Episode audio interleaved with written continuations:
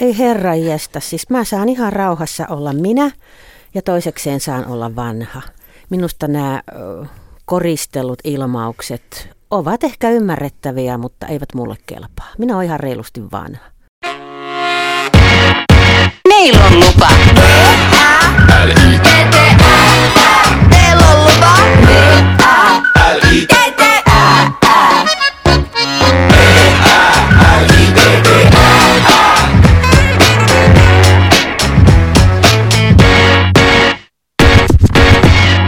Pastori ja toimittaja Hilkka Olkinuora. Me puhumme nyt tässä taustapeilissä iästä ja siihen liittyy tietysti aika. Mitä on edessä ja pitääkö se kysyä niin, että vielä edessä, enää edessä vai enää jäljellä, vielä jäljellä? Missä kohtaa ihminen alkaa tätä kysyä?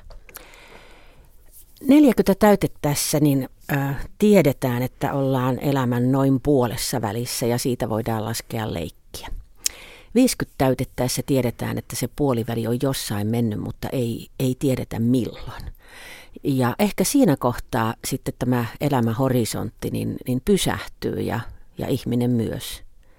Ja siitä alkaa sitten se matka kohti, kohti sitä horisonttia, joka, joka alkaakin tulla myös vastaan. Ja nämä alkaa olla niitä vuosia viisistä kymmenistä eteenpäin, jolloin – jolloin ajan merkitystä ja oma elämän merkitystä alkaa niin kuin sisäkkäin miettiä, että mihin mä enää ehdin ja mitä minä enää viitsin ja vieläkö mä jotakin voin. Mikä vanhenemisessa on parasta? Parasta ja pahinta, niin kuin rakkaudessakin on oikeastaan sama asia, eli Pahinta on luopuminen, mutta parasta on selkiintyminen. Ja sehän on ihan oikeastaan sama asia, että sä pelkistyt siinä elämässäsi, jos hyvin käy. Sä oot kirjoittanut myös Helkka Olkinuora, että parasta on peloista vapautuminen. Kyllä, koska iän myötä esimerkiksi äh, menettäminen, äh, pettymyksistä selviäminen ja kuolemaan saattaminen tulee ihmisille tutuiksi. Kun pappina hautaa, niin huomaa, miten erilaista on – siinä kappelissa niiden, jotka ovat ensimmäisissä hautajaisissaan ja niissä, jotka ovat ehkä seuraavasti, seuraavat sitten jo omissaan. Pitääkö tämä sisällään sen, tämä peloista vapautuminen, sen naurettavan, joka kuuluu nuoruuteen ja toisilla meistä myös aikuisuuteen ja keski-ikäänkin, sen jatkuvan itsensä peilaamisen muihin?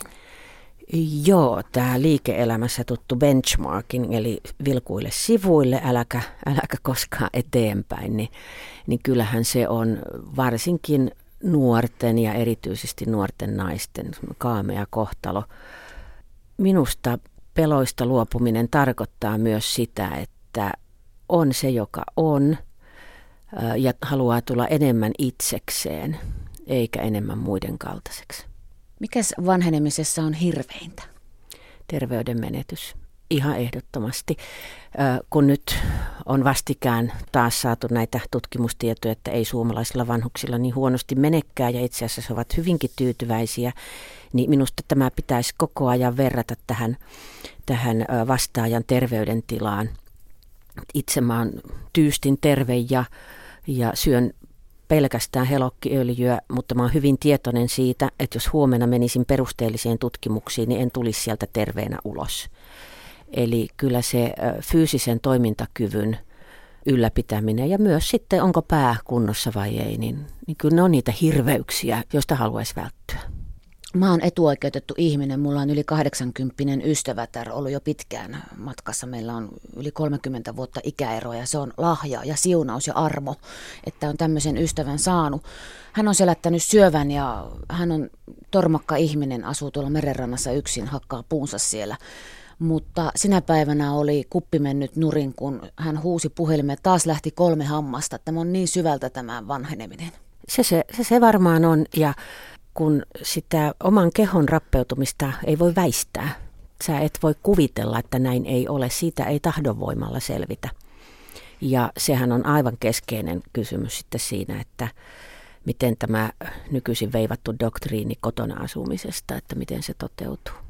Nyt oli juuri muuten Helsingin Sanomissa toissapäivänä tiistaina juttua kotona asumisesta versus laitoskoti. Ja puhuimme siitä, kun hain sinut tähän taustapeilihaastatteluun Hilkka Olkinuora, että tässä keskustelussa puhutaan aina siitä huonokuntoisimmasta laitospotilaasta ja hyväkuntoisimmasta kotona asuvasta. No niin, niin se just on, että, että jos mä vastaan, että haluan asua kotona, niin se tarkoittaa sitä, että en kuvittele itseäni tunkemassa rollaattoria kylppäriin, johon se ei mahdu. En kuvittele itseäni, kun haamut huutelevat seinistä tai virun toista vuorokautta eteisen lattialla. Ja toisaalta jos ajattelen laitosta, niin en näe sitä välttämättä paikkana, jossa ihmisistä pidetään huolta, heidän tukkansa kammataan ja pullan päälle laitetaan voita, vaan näen sen tämmöisenä kammottana vaippa, vaipparuljanssina. Ja, ja perhe ja omaiset, läheiset tekevät myös näin. Ja on helppo ummistaa silmänsä siltä todellisuudelta, jota ei halua nähdä. Ja silloin tuntuu niin kuin kivalta, että mummut siellä vaan kotona annan silmiä kastelee. Todellisuus on ihan toinen. Ja erityisen järkyttävää musta on se, että sitten kun päätettiin leikata 300 miljoonaa vanhustenhoidosta, niin asiasta vastaava ministeri riemuitsi siitä, että enää ei tarvitse laitospaikkoja rakentaa. Eli niillä, jotka päättää asioista, ei ole selvästikään mitään tietoa siitä, että mikä on omaishoitajan ja tämmöisen intervallihoidon tarve. Että tässä todellisuus ja doktriini eivät ihan oikeasti kohtaa. Ja koskaan en lakkaa nostamasta hattua omaishoitajille, joita tänäkin iltapäivänä on tuolla satoja tuhansia kääntäneet tänäänkin monta kertaa sitä rakasta, joka ehkä kuihtuu silmien edessä tuntemattomaksi. 30 000 palkollista, 60 000 kaikkiaan ja vielä enemmän niitä, jotka kiitää sitten usein omien lastenlastensa ja omien vanhustensa välissä ja kysyy ahdistuneena, että koska on mun vuorini elää mun omaa elämääni. Sen on nähnyt kymmeniä kertoja, että omaishoitajuus on sillä tavalla sankarillista, että se on niin todella paljon vaikeampaa kuin vieraan hoitaminen. Nimenomaan. Se tunnesisältö on niin valtava ja just siihen tunnesisältöön hän sitten aika kyynisesti lasketaankin, että kunnasta loppuu rahat, mutta omaishoitaja ole hyvä ja jatka vaan. Se on kova paikka olla kroonikko-osastolla, jossa on esimerkiksi oma entinen korskea sukulaismies – siinä kunnossa, että ei pysty syömään. Mulle, mä oon ollut siinä tilanteessa, hoitaja sanoi, että haluatko ruokkia? Mä sanoin, että mä en pysty. Mä en mm. pysty tätä miestä, joka mua on komentanut ja ollut se uljas ihminen, niin tässä tulee anteeksi. Mm. Ei, kyllä mä, mä ymmärrän sen ja, ja se, että on vain ehkä sinä, jolle se tilanne on vaikea, koska, koska kotihoitajien kanssa, kun kotisairaanhoidon kanssa kun juttelee, omaisten kanssa kun juttelee, niin jos on mies se hoidettava, niin ensimmäinen kysymys on, että tulenko auttamaan suihkuttamisessa. Eli Suomen miehen olla siinä avuttomana ja alastomana naisten hoidettavana, niin, niin se on ihan erityisen vaikeaa. Ja mä sanon tämän suurella kunnioituksella Suomen miestä kohtaan, että hänet kyllä oikeastaan niin kuin pahimmin riisutaan siinä ää, loppuvaiheessa joka tietysti ei ole se vanhuus, josta me nyt tässä välttämättä keskustelemme, Nimenomaan. mutta se vanhuuden loppu. Nimenomaan se ihan, mm. se, ihan se viimeinen loppu mm. siellä. Sä kirjoitat, Hilkka Olkinuora, tässä kirjassasi parasta ikää, että kun maailma muuttui hitaammin, ikä oli arvossaan. Mitä se tarkoittaa? No ennen vanhaan ö, ikääntyneiden, siis vanhojen, vanhojen tieto siitä, miten elämässä pärjättiin, oli ihan relevanttia. Että miten kalastettiin ja, ja miten susia metsästettiin, mutta myöskin miten vihollisen kanssa neuvoteltiin ja, ja, ja miten sodasta tulleet kotiutettiin. Elettiin elämää, jossa tieto vanheni hitaasti. Elojäämistieto pysyy näiden vanhojen hallussa ja oli relevanttia sukupolvesta toiseen. No nyt sitten taas nämä nuoret nörtit ja nettonautit sanoo sitten isovanhemmille, että kun sä et räpytä nopeammin tota tietokonetta ja kuule tiesiks sä isoäiti, että ihmiset voi olla biseksuaaleja. Että niillä on kauheasti tämmöistä, että keksitään pyörää uudestaan ja kuvitellaan, että se tekninen pärjääminen on se juttu. Mutta Mä tapaan aina rippikoululaisten vanhemmille lukea kirjeen, jossa nuoriso, nykynuoriso haukutaan aivan perusteellisesti. Ja vanhemmat on ihan hihi, noin just ne on, jolloin voi sanoa, että kirjeen on kirjoittanut Kikero antiikin Roomasta. Eli vanhuksilla on se tieto siitä ihmisestä, joka ei muutu. Ja sen takia minusta on niin sääli, että vanhat ja nuoret niin tehokkaasti on eristetty toisistaan nykymaailmassa. Koska kun nuoret osaa kyllä, että miten, mutta kysymys miksi, siihen on vanhoilla vastaus. Ja se on se ihmisen kysymys. Sehän on se ihmisen kysymys, jota sitten tämä nykyinen vauhdikas maailma kaikin keinoin yrittää tietysti vältellä. Se, mikä on lapsessa lumoavaa, on nuoressa ärsyttävää ja aikuisessa kiusallista. Entäs ikäihmisessä? Hänessä on nämä kaikki. niin no sehän se on, että sitten kun puhutaan, että kenellä on oikeus puhua kenen elämästä, niin vanhoilla minusta on oikeus puhua nuorten elämästä, koska he ovat olleet nuoria, mutta sen sijaan minua ärsyttää, kun nuoret alkaa määritellä vanhoja, koska he eivät ole olleet vanhoja. Et minusta vanhoilla on tämmöinen tulkintaetuoikeus tässä. Ja äh, kyllähän elämä on semmoinen kaari, että vanhuudessa tehdään paluuta myös hyvässä mielessä lapsuuteen. Löytyy niitä, kuka minä oikeasti olin, tämä Peppi Pitkä tuossa sun ikä 11-vuotiaana. niin, niin se on, on hyväkin asia, että vanhus voi tulla hyvässä mielessä lapseksi jälleen. mutta ehkä os, osittain niin, niin myöskin mä oon tarkoittanut sitä, että vanhus, vanhus saa olla sillä tavalla oma itsensä, että hänen ei tarvitse suostua ja myöntyä siihen lempeän ja viisaan vanhuksen rooliin. Mä aion ottaa esimerkkiä isoäidistäni, joka istui keinutuolissa ja tökki vihasena kepillään kaikkia ohikulkijoita ja kieltäytyi syömästä aamupuuroa. Ja kuuli vain sen, minkä halusi kuulla. Ja tästä on myös tulevaa perikuntaa varoitettu, että näin se menee. Mä oon joskus ajatellut, että ihmisestä tulee itsensä karikatyyri sitten, kun hänestä tulee todella vanha. Eli ne kaikki ihanimmat piirteet ja kaikki kamalimmat piirteet nousee sieltä. Usein. Onko se väärin sanottu? Onko tämä rumasti sanottu, Hilkka Olkinuora? No mä mietin, että usein just näin on, että ihminen tulee enemmän ja enemmän itseksi ja, ja mikä hurjinta, niin hän tulee myös itsensä näköiseksi ja mikä kaikkein pahinta, hän tulee vanhempiensa näköiseksi vanhetessaan, joka on monelle vaikeaa. Mutta mä en sitten tiedä, että sanoisinko mä, että se on karikatyyri vai onko sekin sitä pelkistymistä. No, taitava pilapiirtäjä, taitava muotokuvamaalarihan nimenomaan pelkistää, että on, on, on se sitten hyvä tai huono, niin enemmän itsekseen, kyllä. Mitä on arvokas vanheneminen? Lapsella pitää olla arvostava lapsuus ja ihmisellä pitää olla arvokas vanhuus, mutta mitä on arvokas vanheneminen? Se on kai ihmisen identiteetin ja integriteetin, eli hänen persoonansa ja hänen itsemääräämisoikeutensa säilymistä. Mä oon kymmeniä kertoja ollut puhumassa vanhuudesta ja sitten siirtynyt ö, kuulijoiden joukkoon ja joutunut sitomaan itseni, kahlehtimaan itseni siihen penkkiin, että en nousisi pystyyn ja alkaisi huutaa, että te ette puhu minusta, kun muut luennoitsijat alkavat kertoa vanhuudesta. Eli mä en ole toistaiseksi löytänyt yhtään itseni kaltaista vanhaa. Ja minusta arvokas vanheneminen tarkoittaa sitä, että ihmistä ei väheksytä hänenä itsenään, häntä ei sijoiteta johonkin tämmöiseen laatikkoon tai ryhmään välttämättä, mutta hän saa itse kokea sitä yhteisyyttä niin halutessaan. Et nyt kun telkkarissa tulee unelmapäivä ja telkkarissa oli tämä Järtte Venner, joka kertoo vanhojen ihmisten unelmista ja, ja, ja läheisyydestä, niin, niin, niin niiden onnistumisen kannalta on siis täysin merkittävää, että, että näitä ihmisiä ei katsota kuris, kuriositeetteina. Että se ei ole mikään semmoinen ihme hobbitti, että kato tuonne nyt menee ja lempii. Just.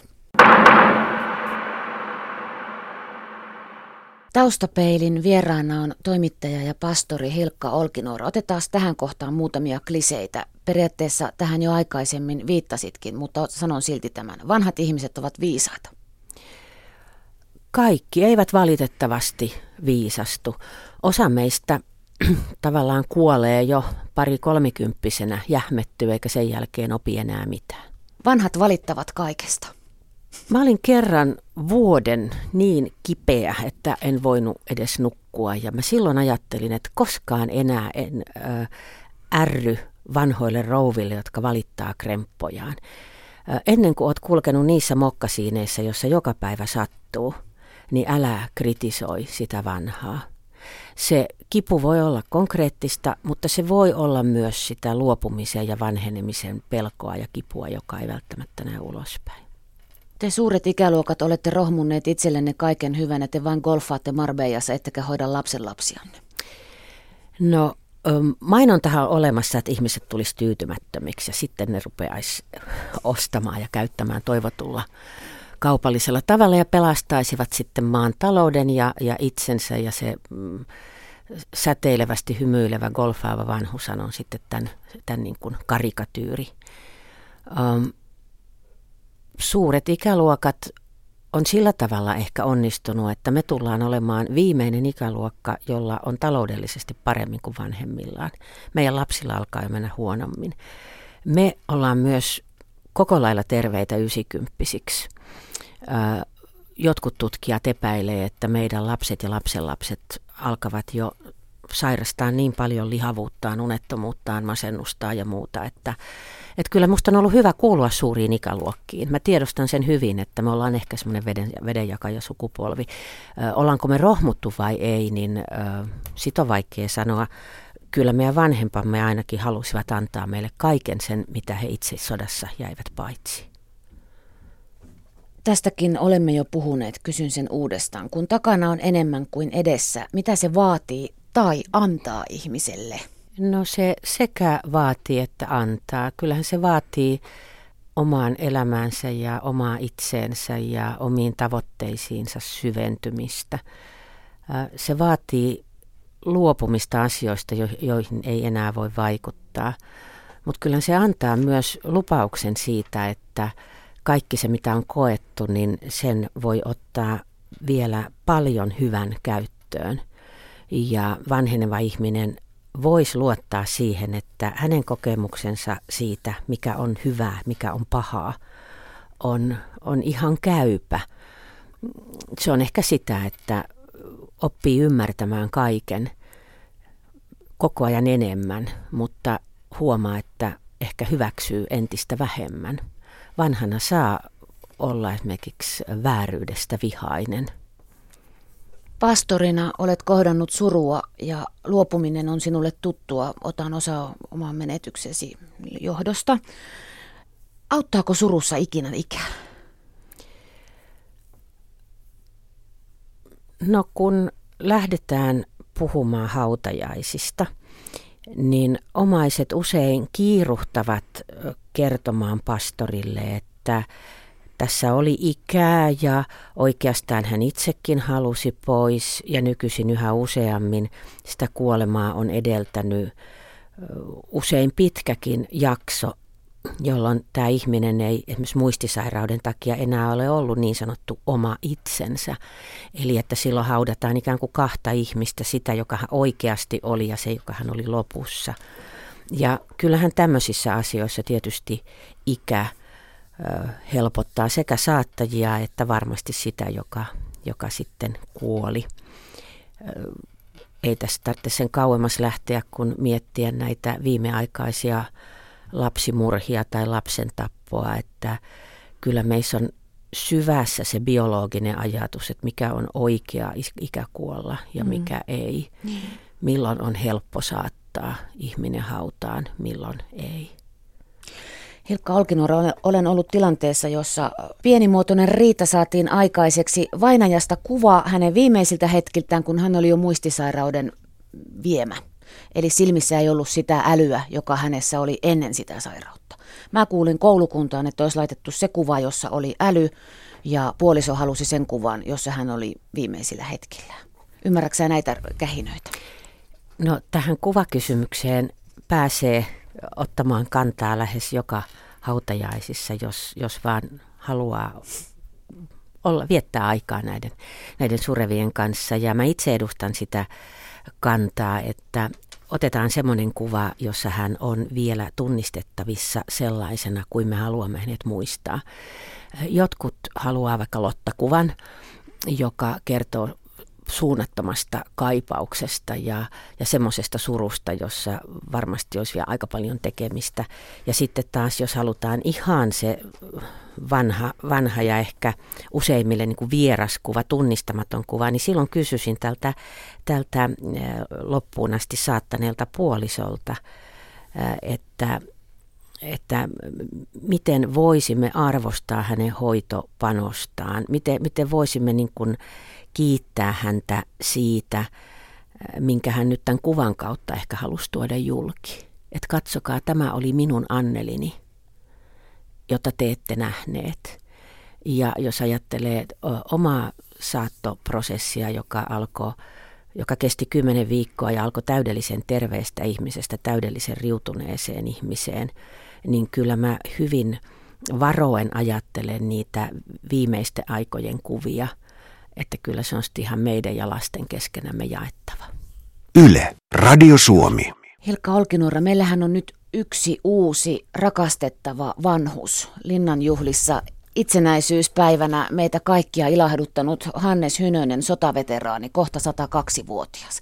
Mistä se kertoo, että hänelle on fanisivut Facebookissa ja me jotenkin tämän kaiken kamalan keskellä puristaudumme hänen valonsa? Niin ja tuhansia kannattajia, että vaan olisi minä perheineni mukana. No vanheneminen tässä maailmassa. Hän on vanhuuden supertähti. Hän on, hän on kaikkien meidän Hannes.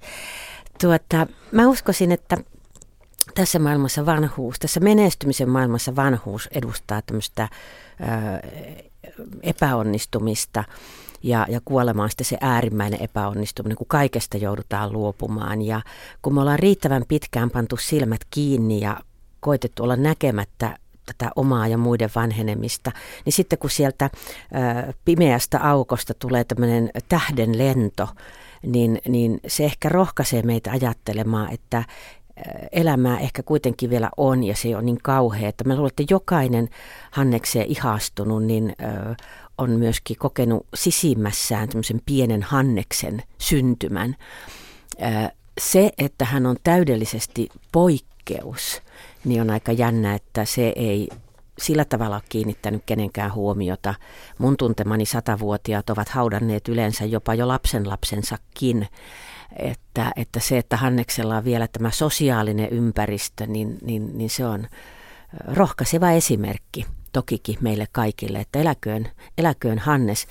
Äh, mutta haluaisin myös sanoa, että miksi penteleessä meidän täytyy odottaa, että joku elää satavuotiaaksi. Jokaisella meillä on lähellämme seitsemänkymppisiä, jotka kaipaisivat samaa arvostusta ja samaa kumppanuutta kuin nyt tämä Hannes. Tässä vietetään lupa välittää kampanjan H-hetkiä. Tämäkin taustapeili kuuluu tähän kampanjaan, eli Yle on haastanut tänä syksynä tällä kampanjalla Suomen yläkoulut, lukiot ja ammatilliset oppilaitokset järjestämään lähialueen vanhuksille ikimuistoisen tapahtumana. Tässä ovat mukana Suomen punainen risti, opetushallitus ja vaikka sun ketä, ja tämä on suomen ja ruotsinkielinen. Yksi lause tässä kampanjassa on, että Suomessa on tutkimuksien mukaan noin 100 000 yksinäistä ikäihmistä. Nyt on aika lähteä liikkeelle ja välittää heistä. Mitä sä oot mieltä tämmöisistä kampanjoista, Hilkka Alkinuora? Kampanja... Hän laittoi kielen keskelle suuta. Kyllä sen takia, että kampanjahan on hyvä. Se nostaa asiat julkisuuteen ja se melkein jopa ennen kaikkea tuo yhteisyyttä siihen porukkaan, joka sitten lähtee luomaan sitä yhteisyyttä. Mutta mikä on, että kampanjat on vähän niin kuin vaalikampanjoita, ne on sähikäisiä ja ne lupaukset sitten unohtuu. Eli että mistä kampanjasta hyvänsä on kysymys, niin, niin jes, hyvä, aloittakaa, mutta hei, älkää lopettako. Mm. Mä oon äh, jo 90-luvulta asti vienyt rippikoululaiset päiväksi auttamaan vanhuksia. Ja se on tavallaan ollut myös tämmöinen kampanjallinen ote, että yhden päivän olette ja näette, mitä on olla vanha. Ja nämä lapset tulee sieltä silmät tapillaan, ne on, niillä on aina kaksi yhteistä kokemusta. Toinen on se yksinäisyys, että miten yksinäisiä nämä diakonian kohteena olevat ö, ovat. Ja toinen on sitten, että miten vanhojen luona haisee. Ja silloin mä tuun siihen, että näiden kampanjoiden pitäisi tuoda ihmiset niin lähelle toisiaan, että ne oikeasti tietäisi, miltä sun luona haisee. Miksi lähimmäisestä välittämiseen joudutaan erikseen kannustamaan? Pastori Olkino. Niin. On helppo syyttää kaupungistumista, individualisoitumista, markkinataloutta, kilpailuyhteiskuntaa ja kai niissä kaikissa on juuria siihen. Kuitenkin omassa kaupunkikodissani lapsena ja myöhemminkin kukaan mummu ei olisi muumioitunut meidän rapussa. On ihan absurdia, että ihmiset on yksinäisiä. Yhdessä ja samassa talossa voi olla kymmenen yksinäistä ihmistä. Jotakin muuta kuin pelkästään se fyysinen läheisyys ja eristeytyminen siinä on. Meillä ei ole aikaa toisillemme, meillä ei ole uskallusta. Mä en tiedä, mitä me pelätään, että me menetetään. Mikä on uhka, jos me lähdetään kohtaamaan toinen toisiamme? Miksi me emme edes hississä puhu ja, ja miksi kaikkien näiden surmien jälkeen alkaa jo aikanaan siitä Myyrmannin ö, pommimiehestä, niin kaikki kuorossa totesi, että että ei me aavistettu mitään, että se oli niin mukava, mutta ei me myöskään puhuttu sille koskaan mitään. Mistä tämä kaikki johtuu? Alkaako se jo kodeista, niin kuin nyt on hyvä sanoa? Ehkä tämä voi olla jokaisen vanhenemisprosessin ö, tämän päivän projekti kysyä, että miksipä en ottaisi kontaktia johonkin ihmiseen. Ja, ja se voi jokainen tehdä nyt, koska siis vanheneminen alkaa jo syntymästä. Nimenomaan. Jotta nuoremmat kuuntelijat eivät nyt säikähdä liikaa, Hilkka Olkinoora, missä asioissa sä oot nyt parempi kuin vaikkapa 20 vuotta sitten, tolle vähän reilu nelikymppisen? Parempi on tietysti vähän tämmöinen mainossana, mutta sanota ihanampi. Tai koet pärjääväsi paremmin kuin silloin? No ainakin mä oon pelottomampi. Mun tavallaan pelottomuus alkoi jo siitä, kun mä olin olin kahdeksan vanha ja meidän isä kuoli ja mä huomasin, että mitä tahansa voi tapahtua ja mikä pahinta myös tapahtuu. Mutta yhä vähemmän mietin sitä, että mitä muut minusta ajattelevat tämmöisessä itsekritiikkimielessä. Ja ehkä ei tarvitse kauheasti kysellä, mitä muut ajattelevat, koska vanhalle ihmiselle puhutaan – enemmän ja luontevammin, koska vanhat nyt on semmoisia ja heillä on aikaa siihen ja he eivät tule kilpailemaan työpaikoista eikä muuta. Vanha on vaaraton. Et sillä tavalla niin kun olen, olen mielestäni paljon ihanampi farkkuja ja lenkkareita voin käyttää edelleen ja nyt mieheni kuolta olen myös sitten joutunut ihanoitumaan talonmiehen hommissa ja täytyy sanoa, että joka kerta kun opin jotakin uutta viemäreistä tai lämmitystekniikasta, niin, niin, niin onnittelen itseäni. Ja syystä. Se on, se on aika ihanaa. Joo. Me olemme vanhentuneet nyt ihan jokainen tämän taustapeli aikana noin 30 minuuttia ja jokainen voi tykönään miettiä, tutkiskella kuin neitsyt Maria aikanaan sydämessä, että miltä tuo lause tuntui. Että oliko se ihan sama vai tuntuuko se pahalta vai hyvältä? Miltä se sinusta tuntui, Hilka Olkinuora? 30 minuuttia elämästämme meni tässä nyt huips. Ehkä sekin liittyy vanhenemiseen, että tänne tulee niin kuin tahallaan. Että jos miettii, että nytkö en tee mitään vai nytkö teen tätä ja nytkö sanon ei ja nytkö kyllä, niin sen on tavallaan jo silleen miettinyt etukäteen, että sitten kun on tässä, niin on laskenut sen varaan, että 30 minuuttia menee, mutta ne on 30 tärkeää minuuttia. Ja sitten voi olla ihan tyytyväinen. Yle, Radio Suomi. Meillä on lupa. L-I-E.